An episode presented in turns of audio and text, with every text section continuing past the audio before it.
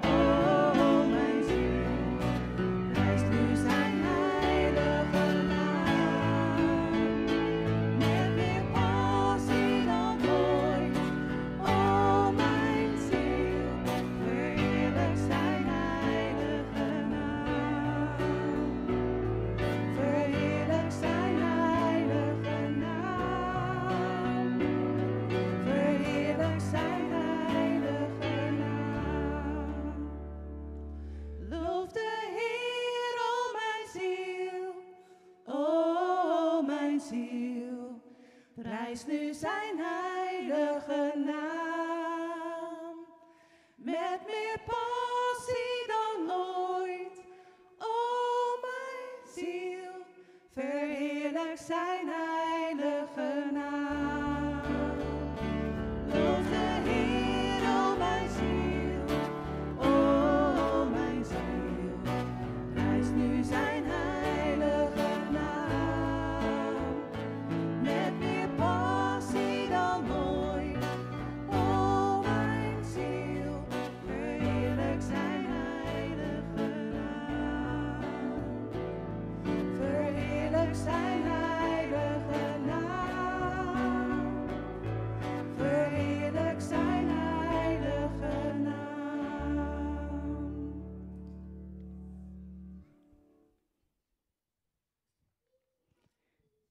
Zijn zoveel redenen om dankbaar voor te zijn. Heer, en ja, ook soms is het eh, moeilijk in ons leven en dan, ja, dan vinden we dat misschien moeilijk om eh, toch dankbaar te zijn, maar er is altijd iets om dankbaar voor te zijn en dat is eh, de Heer die van ons houdt. De Heer die een oplossing heeft gegeven voor al onze zonden, door zijn Zoon Jezus te geven, die voor ons aan het kruis is gegaan en voor ons is gestorven. Zullen we samen bidden? Ja, dank u wel, lieve trouwe God en Vader, Heer. Ik wil u loven en prijzen, Heer, op dit moment, Heer. Ik wil u danken dat u onze Vader bent. Ik wil u danken, Heer, dat u alles in de hand hebt, Heer. Wat er ook gebeurt, Heer, u bent altijd bij ons en u houdt ons vast, Heer. En daar mogen wij ons ook aan vasthouden, Heer, want het staat in uw woord. U bent altijd bij ons, Heer. Heer, daar willen we u zo voor danken. En we willen ook zo danken voor zoveel liefde die u voor ons, voor een ieder van ons heeft, Heer. Heer, en uh, dank u wel dat we ook zo deze dienst aan u mogen opdragen, Heer.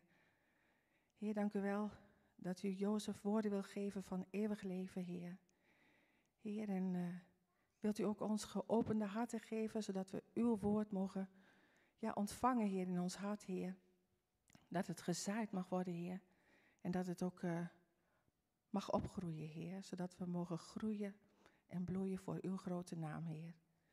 Heer, zo willen we de hele dienst aan u opdragen. Alles wat er gebeurt hier op het podium, in de zaal, Heer, maar ook bij de kinderdiensten. Dank u wel voor uw aanwezigheid. In de machtige naam van Jezus. Amen. We gaan het volgende lied zingen.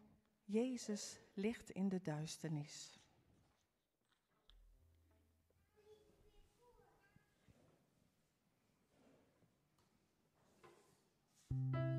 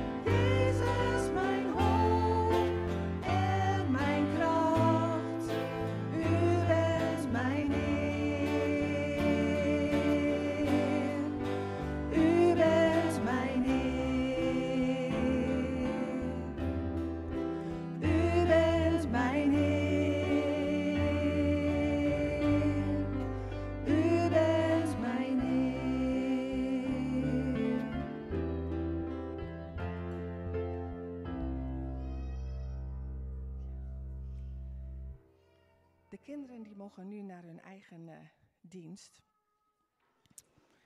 En wij gaan eh, verder met zingen voor onze Heer. We gaan gewoon een aantal nummers achter elkaar doorzingen. En eh, ja.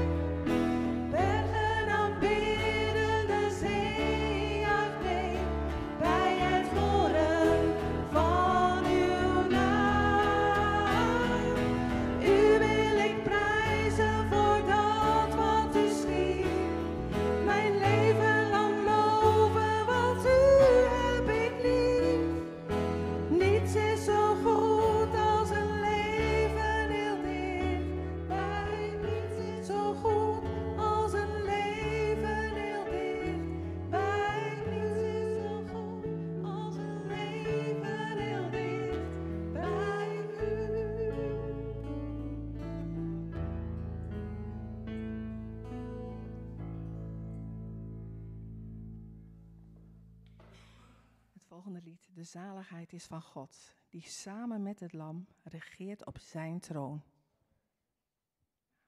Dat moeten we haast wel samen zingen hoor, staand bedoel ik. Zij onze God voor eeuwig en eeuwig. Zullen we dat staande gaan zingen?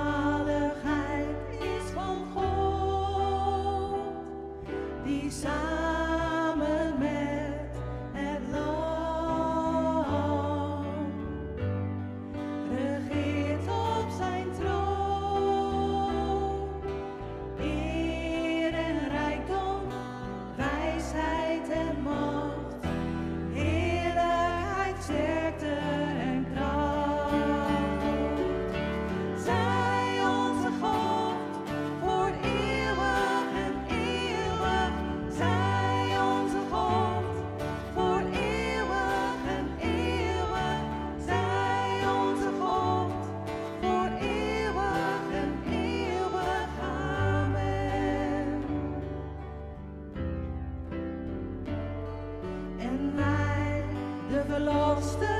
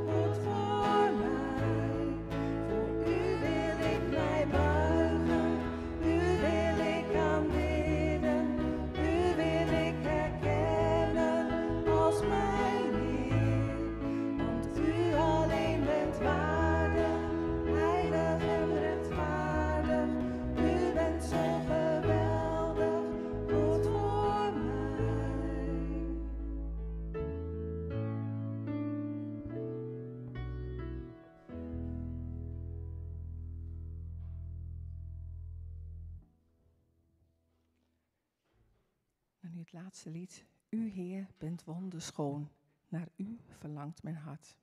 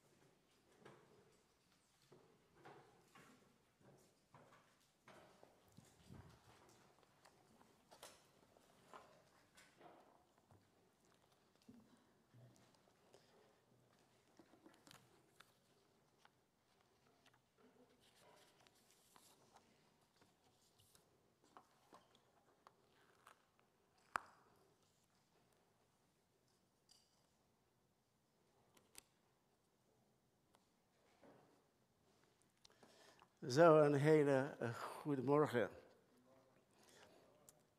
Ik zal me eerst even voorstellen voor degenen die mij niet kennen. Ik ben Jozef. Inmiddels getrouwd met uh, mijn vrouw Agnes. Dit jaar is het 47, hè? 47 jaar geleden dat wij in het huwelijksbootje zijn gestapt.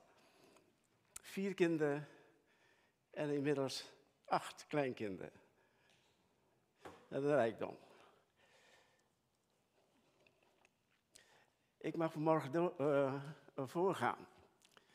En je zou denken dat als je al bijna 50 jaar de Heer kent, dat het allemaal vanzelfsprekend gaat. En niets is minder waar. Elke keer is het voor mij als ik hier sta een uitdaging. Zeker als je gisteravond laat thuis bent gekomen en de preek 90% klaar hebt en dan pas om kwart over negen morgen hebt uitgeprint, dan weet je ongeveer in welke hoedanigheid ik hier sta. Maar goed, ik moet daar niet verder over zeuren. Ik heb gewoon te doen wat mij is opgedragen. Als het goed is, komt hier het thema op het scherm. God spreekt vandaag. En er staat in het onvoltooid tegenwoordige tijd. Dus als je over twee jaar ditzelfde thema gaat lezen, dan is het net zo actueel als het vanmorgen actueel is. God spreekt eh, vandaag, dat is een, een hele belangrijke thema, maar ook een zeer uh, spannende thema om met elkaar erover te hebben. Want als God spreekt, dan betekent ook dat van, van onze kant wij naar zijn stem moeten luisteren. En niet alleen moeten luisteren, maar ook eraan moeten gehoorzamen. Dat lijkt mij heel logisch als je met elkaar over dit thema het wil gaan hebben. En God spreekt vandaag. God spreekt nu. En dan zou onze houding moeten zijn, spreek Heer, uw dienaar hoort. Net zoals Samuel in zijn jonge leven het geleerd heeft. En het feit dat Samuel elke dag moet leren om Gods stem te verstaan, bewijst natuurlijk dat toen hij op pad werd gestuurd om de nieuwe koning te zoeken uit de kinderen van Isaïe, maakte hij, elke keer dezelfde fout. Hij ging uit van zijn eigen beoordeling, van zijn eigen uh, uiterlijke beoordeling. En de Heer moet elke keer hem corrigeren. Nee, Samuel. Ik kijk naar wat in het hart is. Ik kijk niet alleen naar de buitenkant, maar ik wil weten wat in het hart van de mens is. En broeders en zusters, en u die thuis meekijkt, als wij over dit onderwerp gaan nadenken, dan vraagt dat iets van ons hart. Je kunt niet alleen deze boodschap horen met een, met een oor en dan daarna overgaat tot de orde van de dag. Dat je daar niks mee doet. Dus dit woord vraagt iets van ons. Spreek, Heere, u dienaar hoort. En hier, waar zouden wij dan heen gaan? U heeft woorden van eeuwig leven.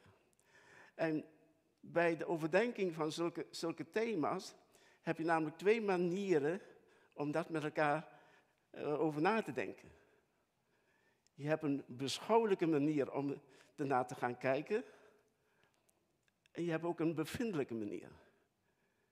Nou, wat is het verschil tussen die twee? Nou, dat eerste, daar heb je een theologische opleiding voor nodig, een bijbelschool. Om de achtergrond van dit thema te kunnen belichten. En te kunnen vertellen hoe het allemaal in elkaar steekt. Om een compleet verhaal te maken. En de bevindelijke manier heeft te maken met hoe wordt dat ervaren in ons leven. Hoe ga je met dit woord om? Wat doet het met jou? Kijk, ik heb geen bijbelschool gehad en ik heb ook geen theologische opleiding gehad. Dus dat eerste, dat beschouwelijke manier, dat is niet voor mij weggelegd. Maar ik heb wel de stem van de Heer leren verstaan. In al die bijna 50 jaar.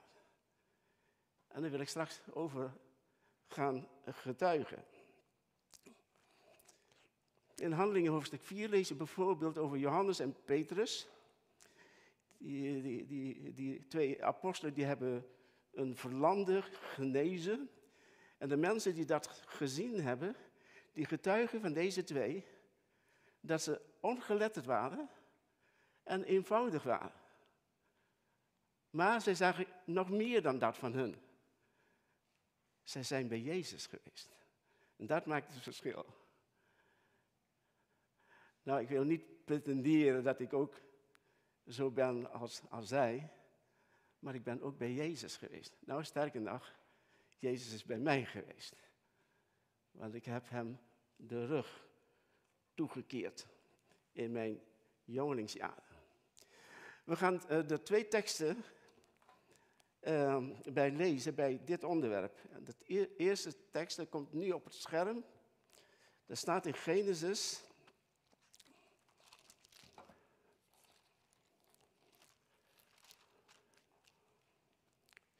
1, vers 3. En God zeide, er zij licht. En er was licht. En God zag dat het licht goed was. En God maakte scheiding tussen het licht en de duisternis. Dat is een woord die God gesproken heeft, gelijk in het begin eh, van de schepping. God spreekt. Een tweede tekst daaraan, bijna gelijk, dat lezen wij in 2 Korinthe hoofdstuk 4.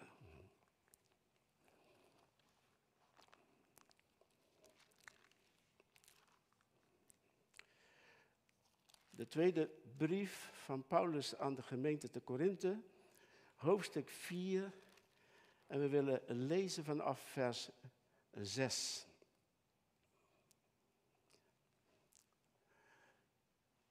Want de God die gesproken heeft, licht schijnen uit het duisternis of uit het duister,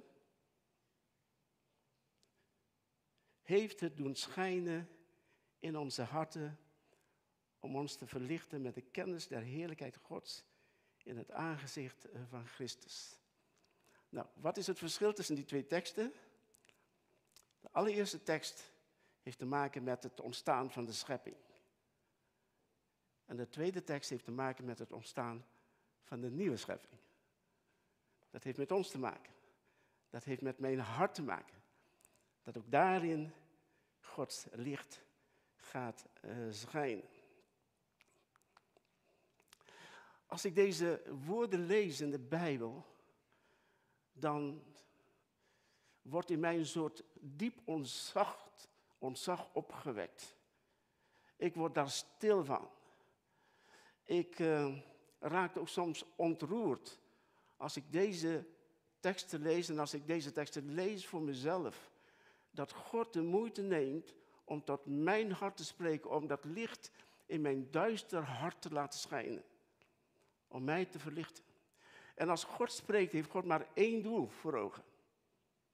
Eén belangrijk doel, die hij al vanaf het begin, voordat er iets geschapen werd, in zijn hart geboren was.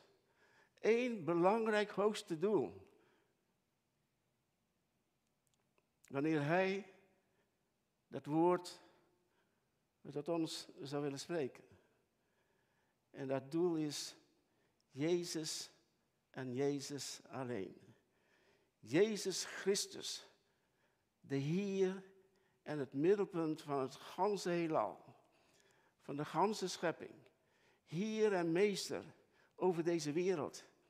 Heer en koning en hoofd van alle gemeenten. En ook Heer en middelpunt van mijn persoonlijk leven.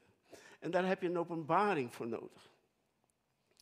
Om Jezus te zien in al zijn heerlijkheid en zijn majesteit.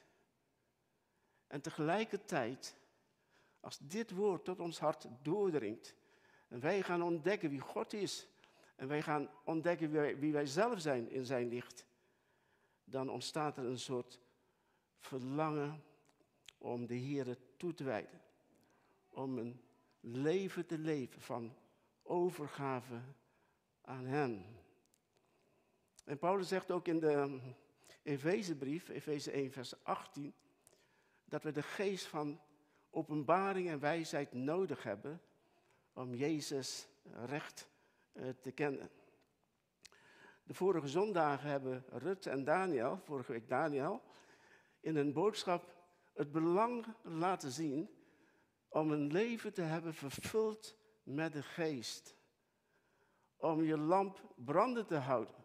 Om een leven te hebben waarvan je zeker weet, ik ben vervuld met Gods geest. Ik zie de dingen, ik begrijp de dingen als ik de Bijbel lees. En mijn hart wordt er heel erg blij van. Als je bedenkt dat in heel veel godsdiensten men op zoek is naar God. Om zijn stem te verstaan. Om een glimp van hem te ontvangen. En ze daar alles voor over hebben. Om die onbekende God te kennen. Om hem te leren kennen, om zijn stem te verstaan. Om te weten wat hij van ons verlangt. En daar alles, maar dan ook alles voor over heeft. om Hem te kennen, om die onbekende God te kennen, wat is het dan voor ons een groot voorrecht dat God de moeite neemt om vanmorgen tot ons eh, te spreken. Met het ene doel, dat we iets meer van zijn Zoon Jezus Christus zullen gaan leren kennen. Dat we Jezus zien. En wat leren we dan als we Jezus gezien hebben in het begin van ons geestelijk leven? Eén belangrijke les, les 1, dat is de volgende dia. Jezus is anders dan wij. Dat klinkt misschien een beetje vreemd. Maar als je de Bijbel leest, als je de Evangelie leest, dan merk je en dan lees je continu een soort conflict tussen Jezus en de scharen, tussen Jezus en zijn discipelen.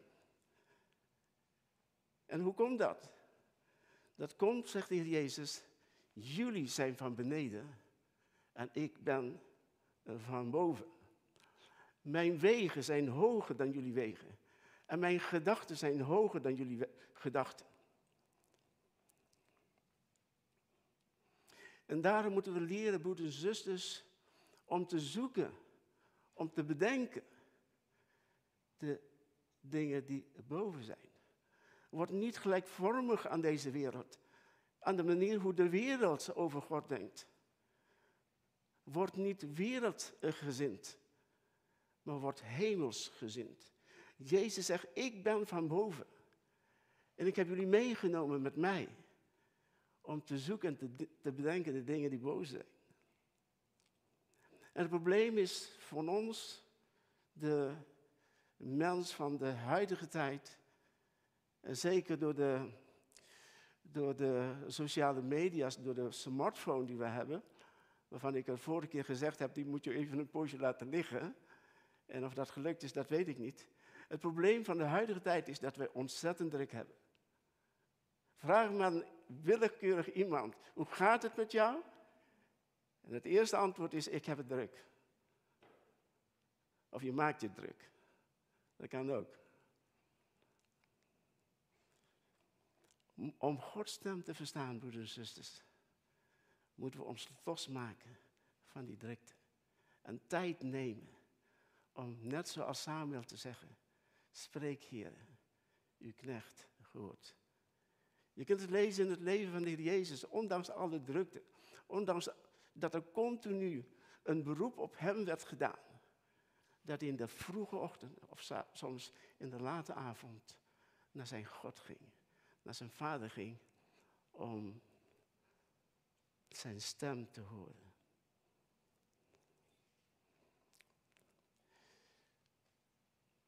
Een belangrijke les is dat wij dan gaan leren als wij Gods stem willen horen, dat we dan tegen de Heer zeggen van Heer, ik ben afhankelijk van u. Ik heb uw wijsheid nodig. Ik heb uw, uw kennis nodig om te kunnen beoordelen in de situatie waarin ik nu verkeer. Help mij om te luisteren naar uw zachtste opwekkinglied uh, eh, 429 dat zo mooi zegt. God wijst mij de weg als ik zelf geen uitkomst zie.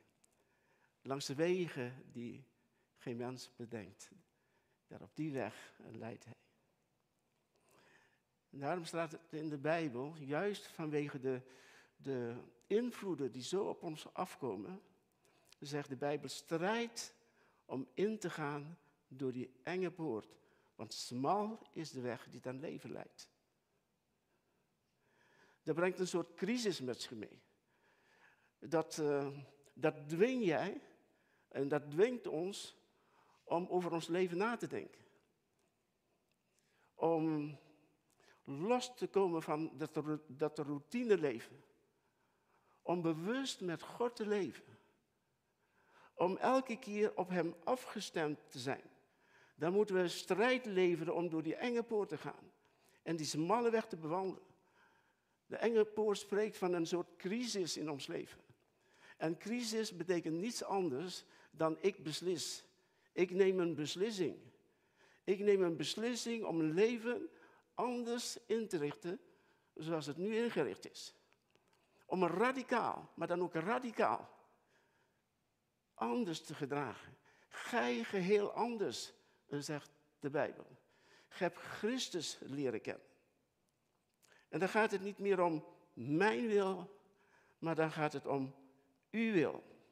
Het gaat niet meer om mijn gedachten, maar het gaat om Gods gedachten. Het gaat niet meer om mijn belang hier, maar het gaat om uw belang. Het gaat niet meer om mijn eer, maar het gaat om uw eer. Dat brengt crisis met zich mee. Dat betekent dat je afstand moet doen van je eigen ik. Niet meer ik, maar Christus in mij. De tweede les die wij hierin leren is leef vanuit een open hemel. Ja, dat klinkt allemaal abstract. Ja, hoe open hemel? Als je naar buiten kijkt, dan zie ik open hemel. Nee, ik bedoel geestelijk. Een open hemel bedoel ik een geestelijke open hemel. Dat heeft te maken met, is ons leven zodanig ingericht dat God tot ons kan spreken. De Bijbel, dit woord, als we dit, daarmee bezig zijn, dan maakt het ons vrij van de zonde. Dan hebben we geen verlangen meer om die zonde te doen. Of Gods woord maakt ons los van de zonde, of de zonde maakt ons los van het woord. Zodat het woord niet meer aanspreekt. Zodat het niet meer levend is. Zodat het niet meer herkenbaar wordt als de stem van God. Broeders en zusters, u die thuis meekijkt. Jezus is gekomen en heeft zijn bloed opgeofferd om ons een rein hart en een rein geweten te geven. Om de levende God te dienen, staat in Hebreeën 9, vers 14. En dan kunnen wij net als de psalmist in psalm 16 zeggen, in vers 8, ik stel mij de Heere bestendig voor ogen, omdat Hij aan mijn rechterhand staat, wankel ik niet. En verder in vers 11, Gij maakt mij het pad des levens bekend overvloed van vreugde is bij uw aangezicht. En lieflijkheid is in uw rechterhand voor eeuwig. Dus met andere woorden, zorg dat je relatie met de Heer in orde is. Vergeef elkaar als er wat te vergeven valt. Aanvaard elkaar. Als je ruzie hebt met iemand en je hebt daar geen vrede over, Maak het in orde. Misschien met je eigen kinderen, misschien met je eigen vrouw, misschien met je eigen familielid. Een open hemel betekent dat je leeft vanuit de zalving van God. Dat God vanuit de hemel, ook via je hart, dingen kan duidelijk maken wat je wel en wat je niet moet doen. Je staat dan open voor de leiding van Gods geest. Hij leert jou. Hij leert jou die volle waarheid te kennen. De waarheid in Gods woord de waarheid in Jezus. Hij laat zien dat Jezus totaal anders gedraagt eh, dan jezelf. En dan krijg je te verlangen om te zijn zoals Jezus is. Zo vol van liefde en vol eh, van uh, genade. En zorg dat de geest niet bedroefd wordt. En zorg dat de geest niet uitgedoofd wordt. Als het toch wel gebeurt. Als het toch om een of andere onverklaarbare reden de geest is wel uitgedoofd. Of de geest is wel bedroefd. En je merkt niet meer die levende relatie met God in die open hemel. Je merkt dat je verstrikt raakt in je eigen leven. En je weet niet waar je het zoeken moet. Dan is een derde les. Jezus klopt aan de deur. Zullen we het samen lezen uit Openbaring hoofdstuk 3, uh, bekende hoofdstuk. Openbaring hoofdstuk 3.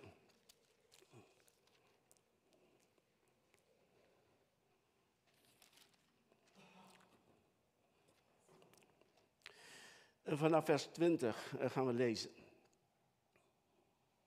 Ik lees het vanuit de NBG 1951. En daar staat, zie ik sta aan de deur en ik klop, zegt de Heer Jezus. Indien iemand naar mijn stem hoort en de deur opent, ik zal bij hem binnenkomen en maaltijd met hem houden en hij met mij. Wie overwint, hem zal ik geven met mij te zitten op mijn troon, gelijk ook ik heb overwonnen en gezeten ben met mijn vader op zijn troon.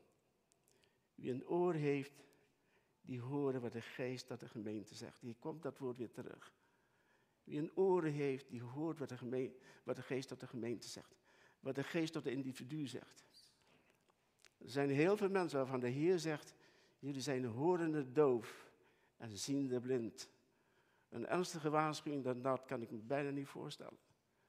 Maar er is een herstel, er is een herstel mogelijk, er is een terugkeer mogelijk bij de Heer Jezus.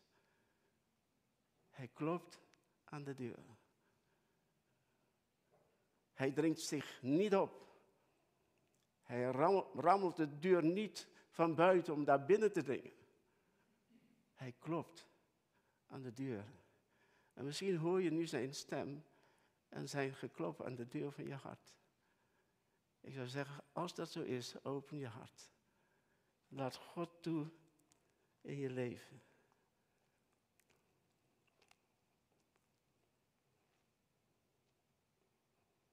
En dan gaat hij maaltijd met ons onderhouden.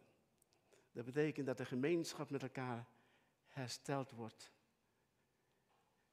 De Bijbel spoort ons aan om Hem te vertrouwen met ons hele hart en niet op onze eigen inzichten te steunen.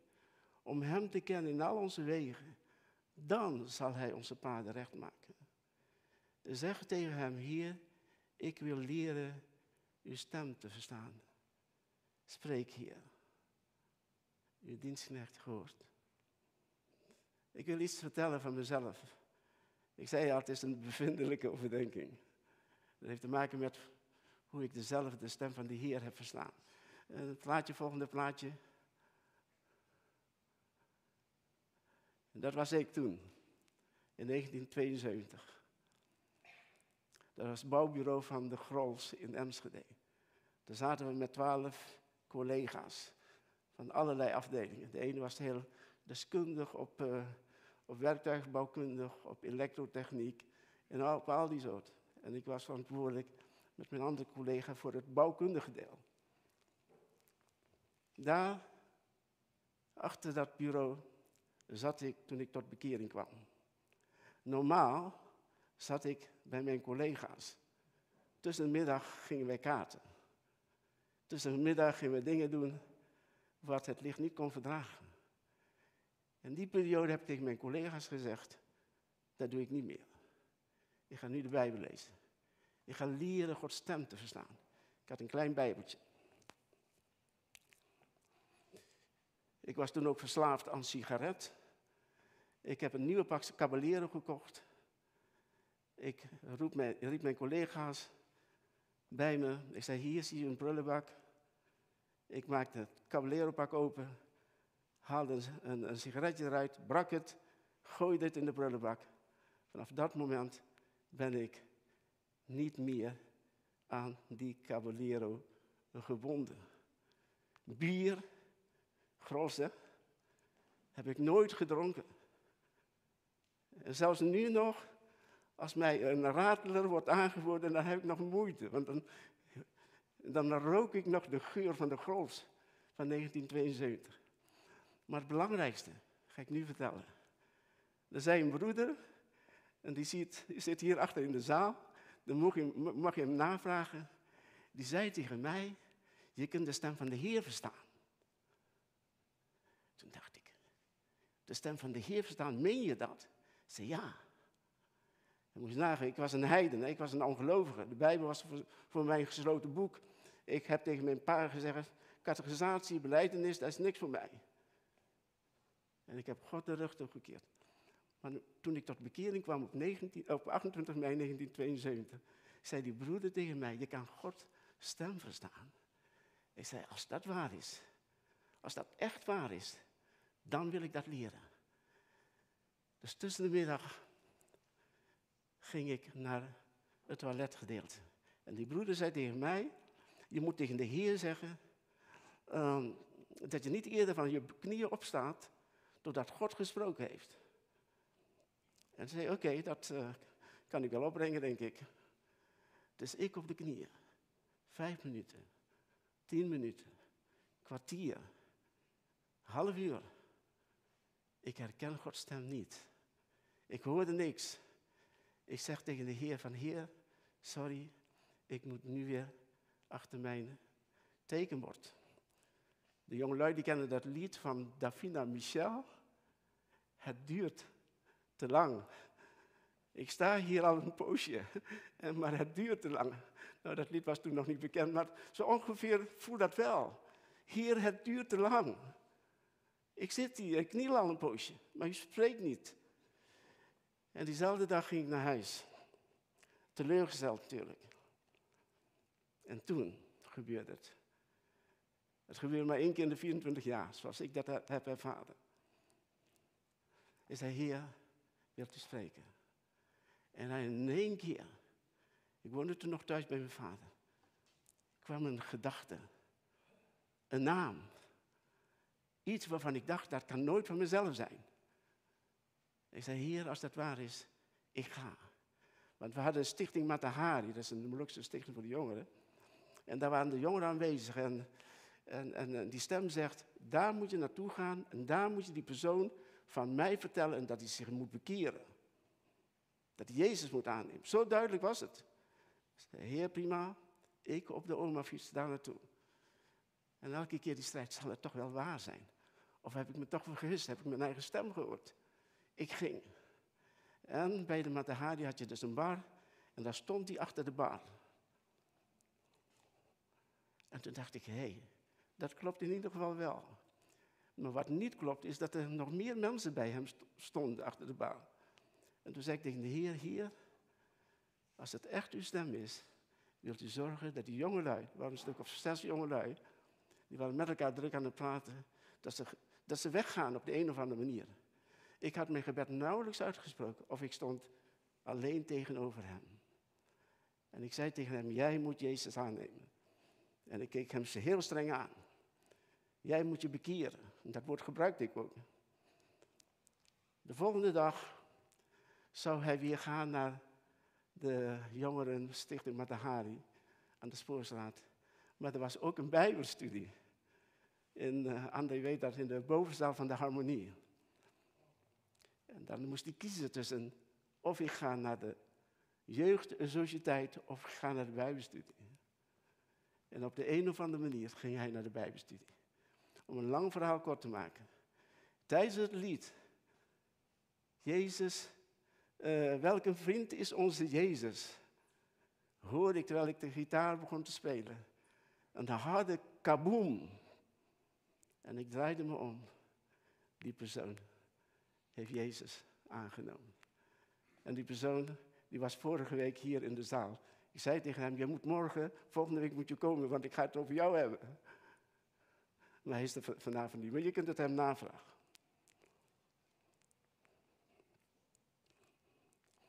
Broeders en zusters, we hebben een boodschap voor de wereld.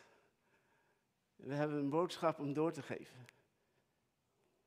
Want al zo lief heeft God de wereld gehad, dat hij zijn enige geboren zoon gegeven heeft, opdat een ieder die in hem gelooft, niet verloren gaat, maar eeuwig leven zal hebben. Ik wil een geluidsfragment laten horen van een soortgelijk geval. Hoor maar. Het is een bekende stem. Maar heer, ik heb... Nog een keer. Het is een bekende stem. Maar heer, ik heb het idee dat ik, dat ik mensen oversla. Laat mij zien voor wie ik nog mag bidden. En ik heb altijd kaartjes wie ik voor iedereen maak. Er staan bijbelteksten op. En mijn oog viel op een groep meiden, die waren alweer aan het zingen. Maar er viel maar één meisje op.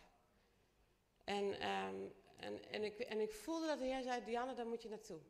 Met dat ik dacht, ja, daar ga ik naartoe, hoorde ik een stem, Dianne, kom.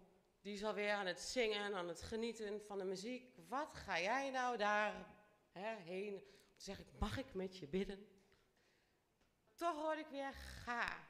Dus ik, ik ging erheen, ik ging er eerst eens in de buurt staan. En toen bad ik weer, Heer, laat me zien welk gebed of welke bijbeltekst mag ik aan het meisje geven. Dus ik pakte mijn kaarten en ik had er nog heel wat. En er viel één kaartje op. En ik dacht, ja, Heer, ik vertrouw erop, ik kan niks fout doen. Ik vertrouw erop dat, ik, eh, dat, dat u wilt dat ik naar dat meisje ga. Dus ik zei tegen het meisje, mag ik, mag ik jou wat geven? Nou, ze keek me aan van... "Ah." Ik dacht, oh, Diane, je hebt het helemaal mis. En weer, ga. Dus ik ging dat eh, kaartje pakken en er stond dus op... ehm, je bent zo kostbaar in mijn ogen. Ik heb je bij je naam genoemd. En ik gaf dat. En ze werd echt intens verdrietig. Ze, vloog me om de hals. Wat bleek nou? Wat bleek nou? Ze was ochtends naar school gegaan en had ze gezegd: Heer, als u bestaat, laat me het zien. Ik geef u nog één kans, maar laat me het zien. Ik ga vanavond naar Revive, ik heb er helemaal geen zin in, maar als u bestaat, laat mij het zien. En had ze, ze had een, een eetstoornis was ze aan het ontwikkelen. Als u, de- als u niet bestaat, dan geef ik het op. Hoe mooi is dat? Je bent zo kostbaar in mijn ogen, ik heb je bij je naam genoemd. En weet je, die tekst is, die is niet alleen voor haar, die is voor ons allemaal. En wanneer jij de deur open doet, dan zal hij binnenkomen. Amen. Ik hoop dat ik jullie, eh, dat ik jullie daarmee bemoedigd heb. Amen. Dat is Gods boodschap voor een verloren wereld. Ik heb je bij je naam geroepen. Maar God heeft ons nodig om die boodschap, die mooie boodschap, eh, door te geven. Amen.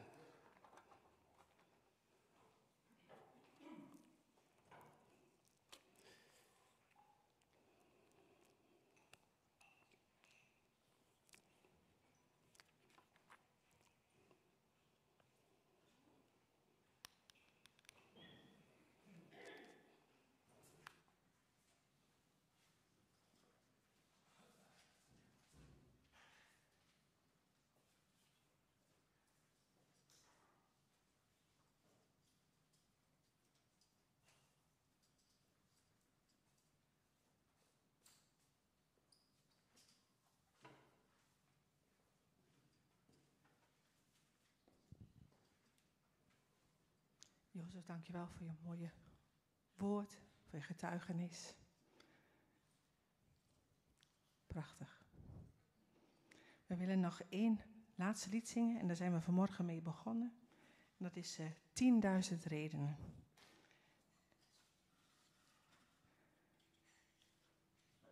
Dan wil ik vragen of jullie allemaal willen gaan staan.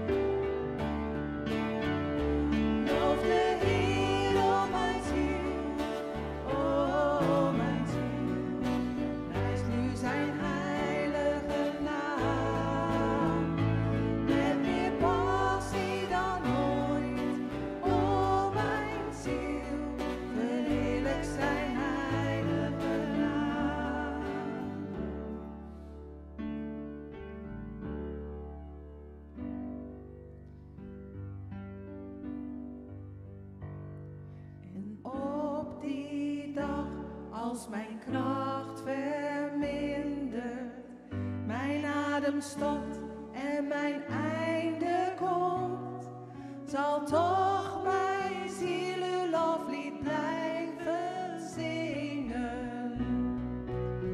Tienduizend jaar en tot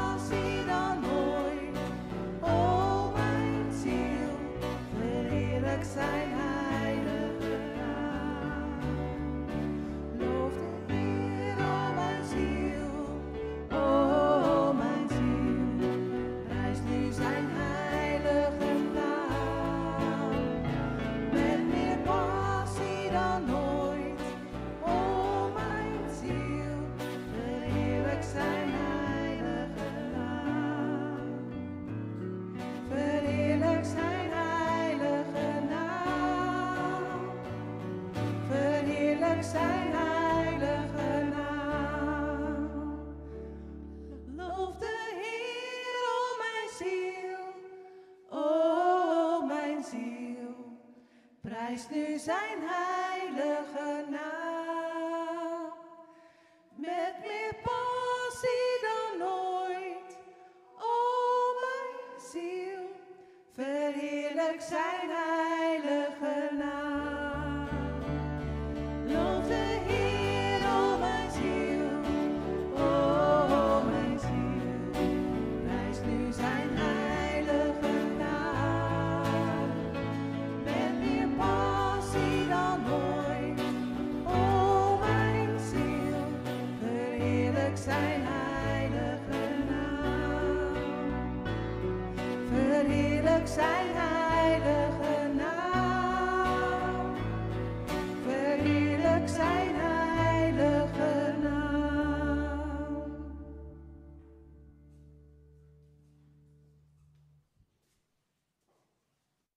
deze dienst eh, afsluiten. Ik vind het eh, heel bijzonder dat ik dit woord heb mogen doorgeven. Wie ben ik?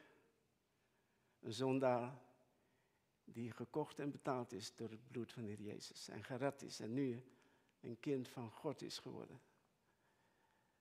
En met die zekerheid mogen we deze dienst afsluiten. Vader in de hemel, hartelijk dank dat u nog steeds tot onze harten wilt spreken, dat u ons wilt corrigeren, wilt bemoedigen, wilt troosten door uw woord, dat wij uw stem door het woord heen mogen proeven, mogen lezen, mogen ervaren.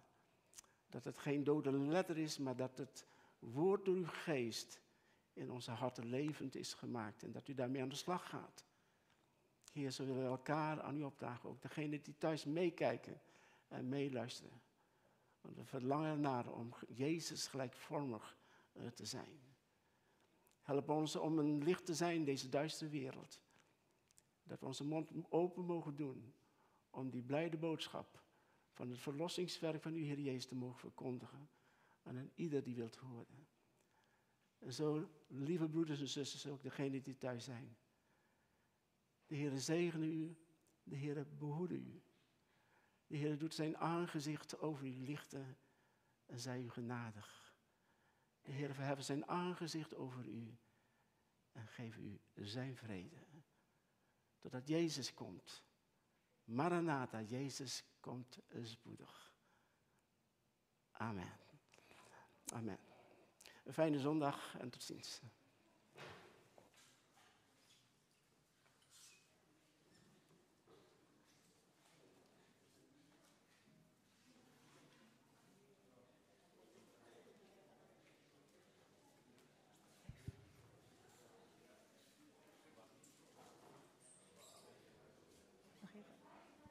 Nog even. O U bent wonderschoon.